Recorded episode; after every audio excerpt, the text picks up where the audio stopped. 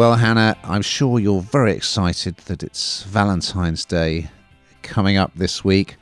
And so, with that in mind, um, we're going to finish off with a couple of rom coms. Uh, we're starting on Paramount Plus with At Midnight.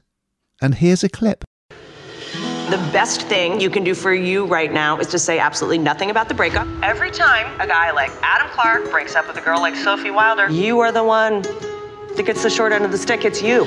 I'm not talking about his stick. I don't know if it's short or not. I didn't look at the nudes when they leaked. I just made them go away. So this arrives on Friday, the 10th of Feb. It's a feature film. I'll be the first to say that I'm not a huge fan of the genre, the rom com genre. You won't be surprised to hear.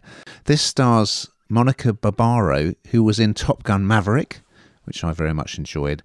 So she plays one half of this showbiz couple.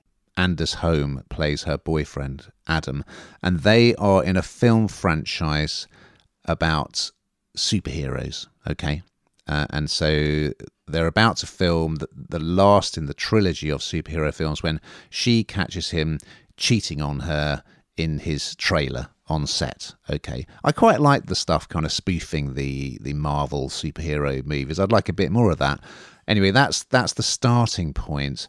While filming, they're staying in this hotel resort in Mexico, where Alejandro, the young ambitious manager, is tasked with kind of babysitting the film stars, and he's, he's not very happy about that. He, he usually hooks up with tourists because he's a bit of a commitment phobe, and quite a lot of it is in Spanish, actually, which is quite unusual with subtitles.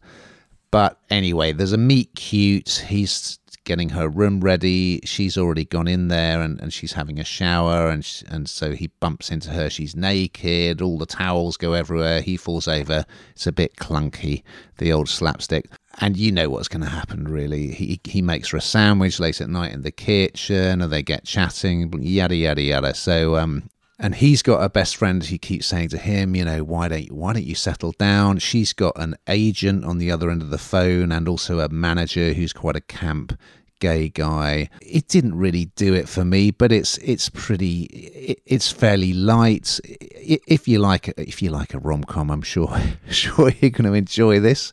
I don't know. What did you think, Hannah? Well, you won't be surprised to hear that I do love a rom Ian. and that's why we work so well together. um, it's really predictable. I, I, don't know. There aren't many rom coms that aren't predictable, are there, really? Um, it. I like the spoofing bit at the beginning, like you said. I, I they've got different lives. I suppose, I suppose you know when Alejandro and you know Sophie begin to secretly meet. I guess there's an interest in how it will work, and you kind of want it to because she's had her heart broken. But are there any twists and turns that are shocking and surprising? Not really. Are you happy to sit back on Valentine's night and watch something nice with a bottle of wine? Probably yes. Um, it's not hard work. It is what it says on the tin, just like Clarkson's Farm, its own way. And so, yeah, I'm all for it. Okay.